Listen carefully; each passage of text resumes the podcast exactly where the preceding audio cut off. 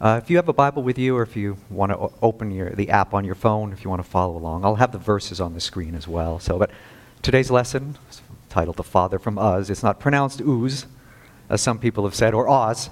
Um, Frank L. Baum didn't base the land of Oz on our study verses today. So uh, let's begin with a quick reading here. So there was a man in the land of Uz whose name was Job, and that man was blameless and upright, one who feared God and turned away from evil. There were born to him seven sons and three daughters. He possessed 7,000 sheep, 3,000 camels, 500 yoke of oxen, and 500 female donkeys, and very many servants. And so this man was the greatest of all the people of the East. His sons used to go and hold a feast in the house of each one on his day, and they would send and invite their sisters to eat and drink with them. And when the days of the feast had run their course, Job would send and consecrate them, and he would rise early in the morning and offer burnt offerings according to the number of them all. For Job said, It may be that my children have sinned and cursed God in their hearts. Thus Job did continually. So before we get into um, where we are, it's, it's important to ask when we are, when this, um, this story of Job actually takes place. Um, and the, the events in this book have been dated as far back as maybe um, the time of the patriarchs. So that's a time of Abraham, Isaac, and Jacob, which um, is roughly about 2000 BC. And others will place this story at around 1400 BC which is about 100 years from when scholars and historians think that the Exodus actually took place. Um, so, any time maybe between Genesis chapter 11, um, which starts with the Tower of Babel, to the last chapter of Genesis, might be the best time frame for when this story takes place. But regardless of where it takes place, Job's story is still something that's actually relevant for us today. So let's take a look at the first verse. There was a man in the land of Uz whose name was Job, and that man was blameless and upright, one who feared God and turned away from evil. So, where was the land of Uz? So, there, there's actually three possibilities. The first is, is an area that's in modern day Syria, not too far from Damascus, and this area was known to be very lush and very fertile. The, the second possible location is where Jordan, Iraq, and Saudi Arabia intersect. And then there's a third location, which is uh, northwestern Saudi Arabia. Um, this is just east of the Sinai Peninsula. And this third location um, actually offers the highest possibility of where Uz may have been located. This area is near Midian, uh, which some of you may remember is where Moses escaped to um, after he had killed the Egyptian guard in Exodus chapter 2. And this is where he meets his father in law, Jethro, or his future father in law. And as you can see, this area is within raiding distance of the Chaldeans and also the Sabaeans to the south. And those are the two groups that would later in uh, chapter 1 of Job attack Job's uh, camel herds. Um, and we also know something interesting about the land of Uz is that there was a walled city that Job lived in because he actually mentions a walled city in chapter 29, verses 7 and 8. But r- really, the, the exact location of Uz um, it, it doesn't really matter because the, the point that the author is trying to make is that this is not in Israel. Not, not in Israel of ancient days or, or even the location where Israel is now. Be, uh, simply be, uh, for the simple fact that Israel hadn't, hadn't been created yet as a nation during that time. And so this probably means that Job wasn't a Jew either, um, which means that his life story can really be anyone's life story, even ours. So we're told that his name was Job, um, and his name is almost as mysterious as where he lived. Uh, in Hebrew, uh, Job's name is actually Eob or Yilod, um, which means the hated one or the persecuted one. And another variant of his name um, possibly means, Where is my father? as if to say, Where is my heavenly father? And Job is actually mentioned in the Quran. Uh, he goes by the name Awab, which translates from Arabic into to return or to repent, as in to return to God or to repent to God. And ultimately, what the author here is trying to say, possibly, is that Job's name is non Hebrew in origin. So, what else are we told about Job? We're told that he was a blameless, He was blameless and he was upright. So when most of us see this, uh, see these words in reference to someone in the Bible, we start thinking, well, I, that's an unattainable goal to be blameless, to be upright. But and, and, and we worry that we can't reach that goal, but it, it's it's actually not too high of a standard, um, because the even though the Hebrew word for blameless is tom, and, and the literal translation, without adding any context at all, means better than perfect in the context of Job's life story, it means a person who is not engaged in willful sin.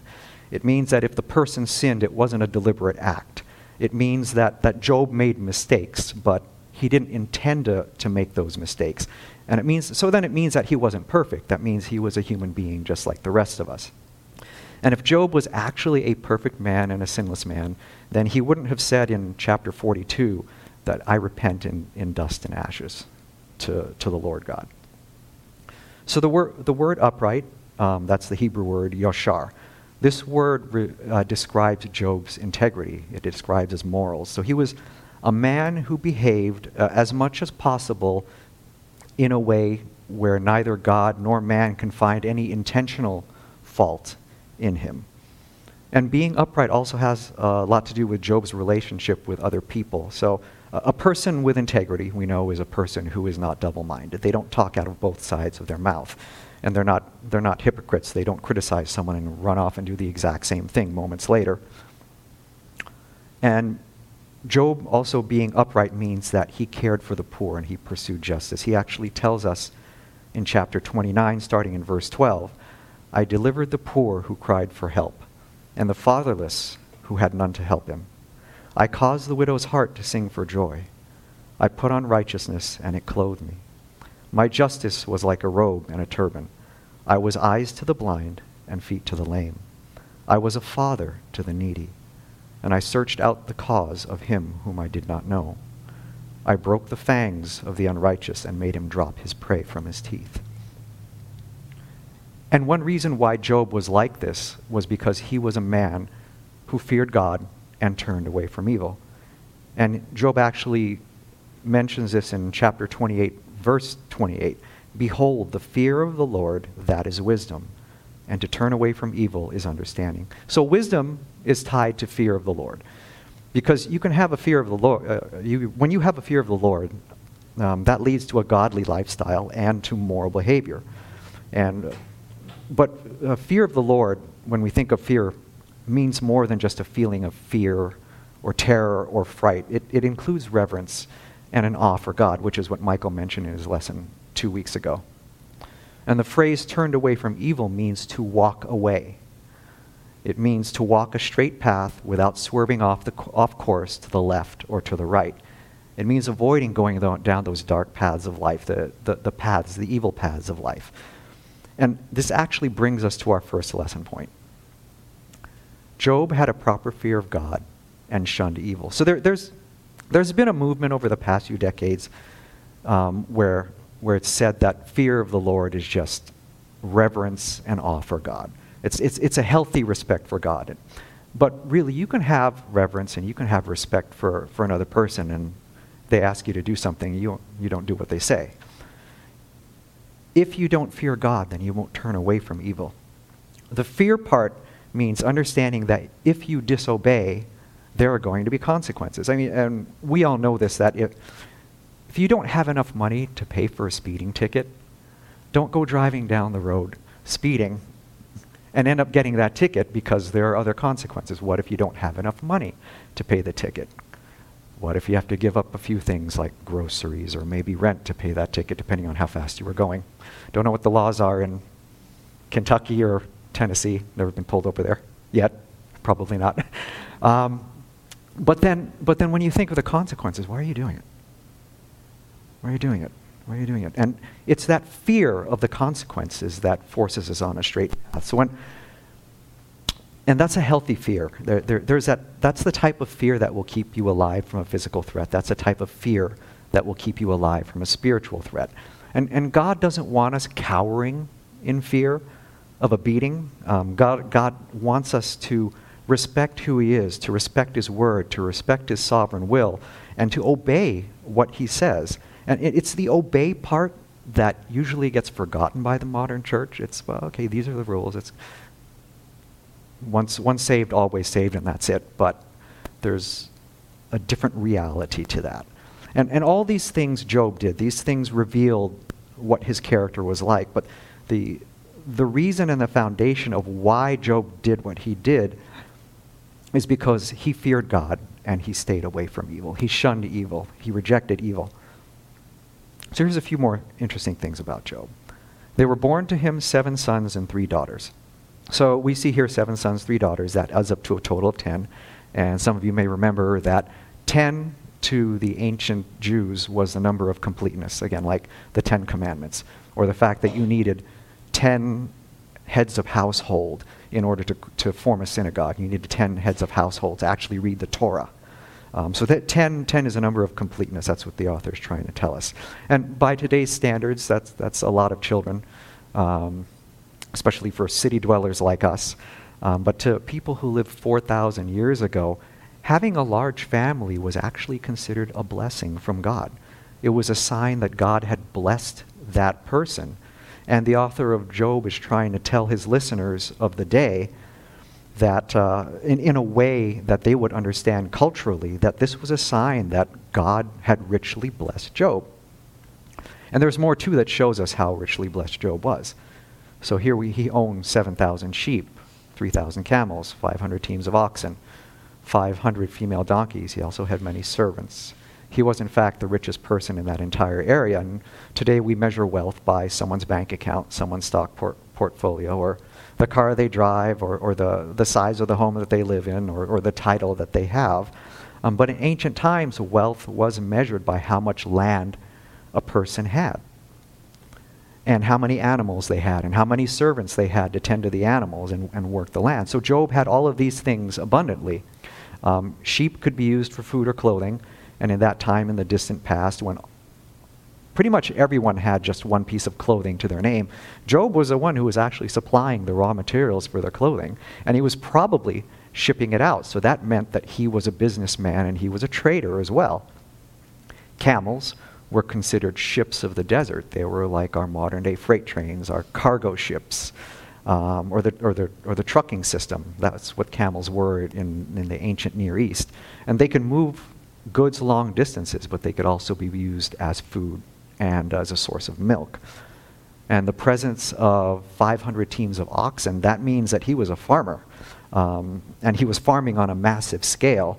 Uh, oxen were used for plowing and moving heavy loads, and they could also be used as food. And more importantly, they were used as a burnt offering to, to the Lord.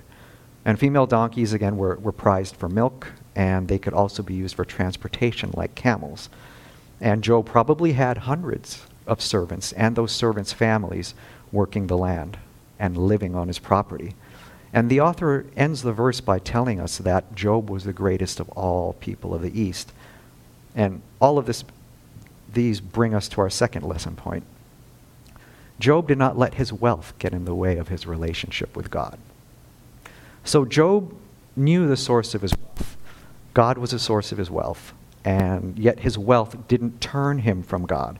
So when Christians, typically when, when Christians rise to the top, they really need to keep themselves in check more than anyone else because people, Christians and non Christians alike, who rise in, in wealth or rise in reputation or rise in power, then up here, eventually, and then eventually here, you start to become bigger than God. And then the scales of life, they tip. Uh, more me, less God. More fame, less God because the focus is on you. Um, more money, less God, because you're spending most of your time earning, earning money and than, than you are worshiping. Or maybe to put things in a more modern perspective, more money, less family time. More power and fame, less health. More prestige, probably less genuine friends that you'll have surrounding you. And we all know that anything that gets between us and God is, is an idol, just like we know that in our relationships with those who are special to us, the moment we place something between us and them, whether it's work, whether it's a hobby, whether it's a new toy, uh, whether it's a car, how long is that relationship going to last? Probably not that long.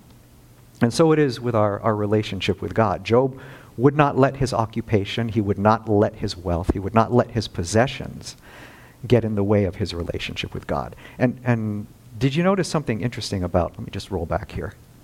You notice something interesting about, uh, not this, but the previous verse that mentions his ten children.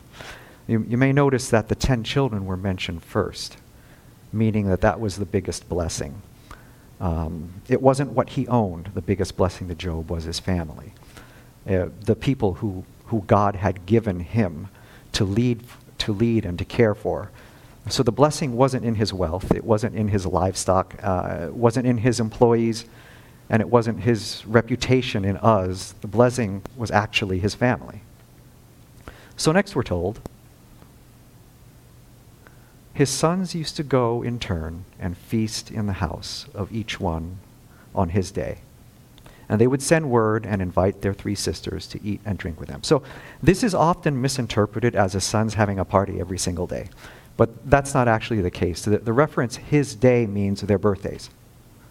Um, so each son would hold a feast, probably seven days long, because that's how Jewish feasts were during that time, um, at their homes on their birthday.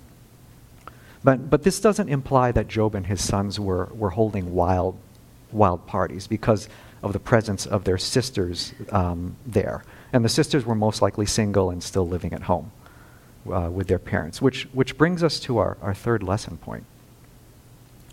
Job and his wife raised a loving family. So, so we can see that they were a close family because the, the brothers invited their sisters over, um, eh, despite the fact that they actually had their own homes they still, and they were off living on their own, they still considered in, uh, bringing their sisters over there to celebrate with them. They didn't neglect uh, their single sisters who were living at home. And Job and his wife, they were rich. They could have decided uh, to pamper their children and give them anything they wanted, and in turn, could have produced a bunch of entitled, a bunch of spoiled, a bunch of selfish, a bunch of lazy children, but that's, that's not the case. Uh, as a family, they learned to honor each other.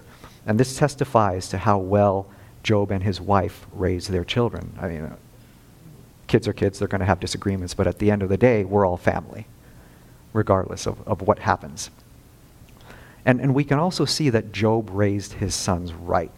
Um, this was a male dominated society, and basically, women didn't have very many rights, and some were not treated very well by, by men. Um, but by including their sisters in the celebration show, the, this shows that Job's sons looked after their sisters, that they respected them as women and as family, that Job's sons were raised to care for, to respect, and to protect their sisters, and their sisters knew that they were cared for, that they were respected, and that they were protected. And this could have only come about as a result of how Job respected his wife and modeled how a man who fears God and shuns evil should treat his wife. Moving on to the next set of verses. So when the days of their feasting were over, Job would send for them and consecrate them, rising early in the morning and offering burnt offerings according to the number of them all. For Job said, It may be that my sons have sinned and cursed God in their hearts. Job did this at all such times. So here's, here's another hint that the account of Job probably takes place before the Exodus. During the time of Abraham, Isaac, and Jacob, there were no priests or religious leaders. Uh, the Levitical line and the laws that were set up um, or and established, um, that didn't happen until God led the children of Israel out of Egypt. So during this time in history, the fathers served as the religious leader of the family. And some of you may recall from the lesson a few weeks ago, the parable of the ten virgins, that we, we know that we know we can't give our faith to someone else. So too we can't repent for someone else, but we can pray for them. So Job is doing something similar here. He's interceding for his children. Um, we see that he calls them over, and he's calling all of his children over to his home to offer sacrifices on their behalf, because he's not sure that um, even though on the outside it looked like they may have been honoring God, um, he doesn't know what they, what they were thinking in their hearts, if they were honoring God, God with their hearts. And so he offers a sacrifice for each of his seven sons in order to make them ceremonially clean. Um, so why the sons and, and not the daughters? It's, it's possible because this was a patriarchal society, um, that it was the man uh, or the head of the household who, who answered for the, for the family. So Job would have automatically offered sacrifices for those living in his home, his wife, his daughters, because they were under his roof. But his sons lived in their own homes, and yet Job wasn't obligated to, but he still did offer sacrifices for the, um, on their behalf anyway. And these sacrifices were meant to cover up or atone for sins that the sons may have committed while they were eating and drinking. And, this type of sacrifice actually goes back to the days of Noah. When the ark fi- finally settled on land, Noah actually offers a similar type of sacrifice to the Lord. Um, here's an interesting paraphrase by Lloyd J. Ogilvie um, describing how he sees this scene of Job and his sons. Ogilvie writes, They gather, and Job, the patriarch, the family head, offers a burnt offering for each of them. Later in history, in the history of Israel, a burnt offering would be the most expensive form of sacrifice, in which the whole animal is consumed. It pictures the hot anger of God burning up the animal in the place of the worshiper, whose sins would have made them liable to be burned up in the presence of God. We can imagine Job doing this for them one at a time. This one is for you, he says, as he lights the fire and the animal is consumed. And the son or daughter watches and thinks, That is what would have happened to me if there had not been a sacrifice. Then the next son, This one is for you. And so on until all the children were covered by sacrifice. So, why the necessity for the sacrifice? It may be that his sons have sinned and cursed God in their hearts. So the interesting, uh, the literal translation in Hebrew for cursed God in their hearts is actually blessed God in their hearts. And if you have a study Bible or you have a Bible with footnotes, there might be a notation about this in there. And it seems like a misinterpretation of the verse, but there's a deeper context um, here that's hinted at where the proper translation, based on the context of the entire verse, is cursed God in their hearts. And the, what the author intends for us to see is that outwardly, it may seem like they are blessing God, but inwardly, we don't know. And cursing God in this context isn't um, blaspheming God's name or making oaths in God's name that you don't intend to follow through with. Cursing God's name in this context could mean that when, when they were feasting, they may have been bragging and claiming that everything they had and all that they accomplished and all that they achieved was through their own hands. And they were the ones responsible for, their, for, for all of their accomplishments. Um, when the truth is, as we know, that it was God's hand that gave them all those things. Um, but, bec- but this is what happens when sometimes we enjoy celebrating, sometimes we enjoy feasting, sometimes you're on that sugar high or some type of celebratory high after a victory, and there's that tendency for us to say, I did this. This is all me. These abilities are all mine. When the reality is, is that God gives us the blessing to do the things that we do. So for Job's children, sacrifices are required just in case. And we, we see here that Job did this at all such times, which means that he did it habitually. Every single year, or maybe after the birthday celebrations, he does this in order to atone for the sins, for any hidden sins of the heart. And while it was habit, Job did this um, out of habit, and that habit was done out of a love and a fear for God. And in, in ancient times, 4,000 years ago and even before that, but, and up to the time when the Lord Jesus Christ walked the earth, outward religious duty was more important than an inner devotion that comes from the heart. But our God, God the Father, God the Son, God the Holy Spirit, demands an inner devotion from his believers, from all of us who are, who are followers of the Lord Jesus Christ.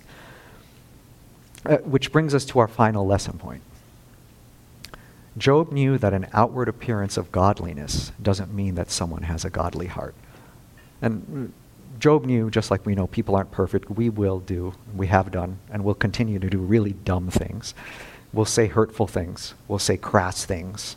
Uh, we'll behave arrogantly. We'll behave proudly. And sometimes we'll, conduct, we'll fail to conduct ourselves in, in a righteous manner, especially when we're riding high, especially when we're celebrating, and we just don't think But an, an, outward appearance really doesn't reveal what's going on on the inside. People can be in church and they can raise their hands and they can sing hallelujah and they, they can be the loudest one in church. Um, and then you catch them outside of church and it's like they don't even remember what the sermon was about. They don't even remember, and they don't even remember who, who they've spoken with. They don't, they don't remember anything that was talked about in church. They may remember the songs. That might be about it. So, what's going on inside is more important than what we let people see on the outside. Um, so, jo- Job's life shows us that a heart that loves and fears and imitates God's heart is more important than religious exercise and ritual, the things that other people see. So, I want to leave you with three questions. So, the first one is Are you rich in character like Job was? So, an inward righteousness or righteousness of the heart is what God is after for all of us. This type of righteousness only comes about with the leading of the Holy Spirit. Now, any attempt by us to create a, a, righteous life on our own leads to failure because when we start to do things on our own and we set up our own guideposts and guidelines for our lives, then our salvation depends on faith plus works. And then there's a lot of, there's a lot of churches that tend to preach that and have that wrong today. Salvation, as we know, is through faith in Christ and Christ alone. And if we think we can save ourselves through works, then we effectively cancel the saving power of the cross of Christ and Christ, Christ's death on the cross of Calvary. And it's, it's Job's inward character, his, his richness of love and fear of God, that allowed him to withstand all of the tragic attacks of Satan and the accusations and the blame that, if you've, if you've read most of the book of Job, you'll know this comes after our study verses, where everyone just turns against him. His wife turns against him, his three friends turn against him, and he's lost everything. But because of this foundation that he had, he was able to withstand the, those assaults of the enemy. Now, he didn't come out unscathed, but he came out and he, he pass through that trial in the end. Um, whereas, let's say, a, a, person who's rich in wealth, a person who has a lot of things, a person who has a great reputation, or, or a person that's rich in themselves and sees themselves as self sufficient, has a weak foundation. And when reality comes and takes your life and just flips it upside down, the things like wealth, like materialism, like your reputation, will not see you through that type of tragedy. But a person with a godly character and a person who has integrity and a person who fears God and obeys God, that person can withstand the earthquakes, the tornadoes, the accidents, the breakups, the stock market crashes of life. Second question Do you lead your family spiritually? So, spiritual responsibilities like prayer, like spending time in God's Word and studying God's Word, are an individual responsibility for Christians. We know that. But once you become the leader of a household, once you have people you need to take care of, you have to pass these habits on to them. The prayer, the study of God's Word, the, stu- the, the, the study and the research of Scripture, and then coupled with a love and a fear of God, needs to become a habit for you and your family. And it's your responsibility as a head of household to lead your family through that. And I know Audrey and Oliver aren't here um, they're, they're the youngest ones in our church. Um, eventually, they're going to start their own journeys in life, and the foundation of prayer and study that their parents have laid will, will be the foundation that they're going to lay for their own families in the future as well. Um, because it, it's the family leaders who set the godly example for their children. We know that. And family leaders pray for their children too, just as Job offered sacrifices for his children. Intercessory prayer is almost like the modern form of the sacrifice that's talked about because we're interceding in prayer for our children. We're interceding in prayer for our families. We're interceding in prayer for the brothers and sisters in Christ. Maybe just in case they did something that we can't see. And finally, are you a good steward with all that God has entrusted you. So, no matter what God has given you in life and, and may give you in the future, whether you live in an apartment, whether you live in a house, whether you work behind a cash register or you're the head of a, of, of a company, or whether you take the bus to work or whether you, or whether you drive to work, or, or whether your, your voice, uh, you raise your voice in song, or whether you have the, the ability to write a song, or you have the ability to teach, or you have the ability to minister to those who just instantly walk, walk in through the church doors, who, who are hurting. God has given all of you, all of us, these abilities to use for His glory. So use it well, use it wisely. And if God has given you a family, then use your authority wisely, use your money wisely, use your time wisely because time, if you think about it, is the most precious of God's gifts. And time is the only thing we cannot buy back. Uh, you can buy anything else back. You can buy back. You can buy a car. You can get a new house, and get a new whatever. But time, once it's gone, it's gone.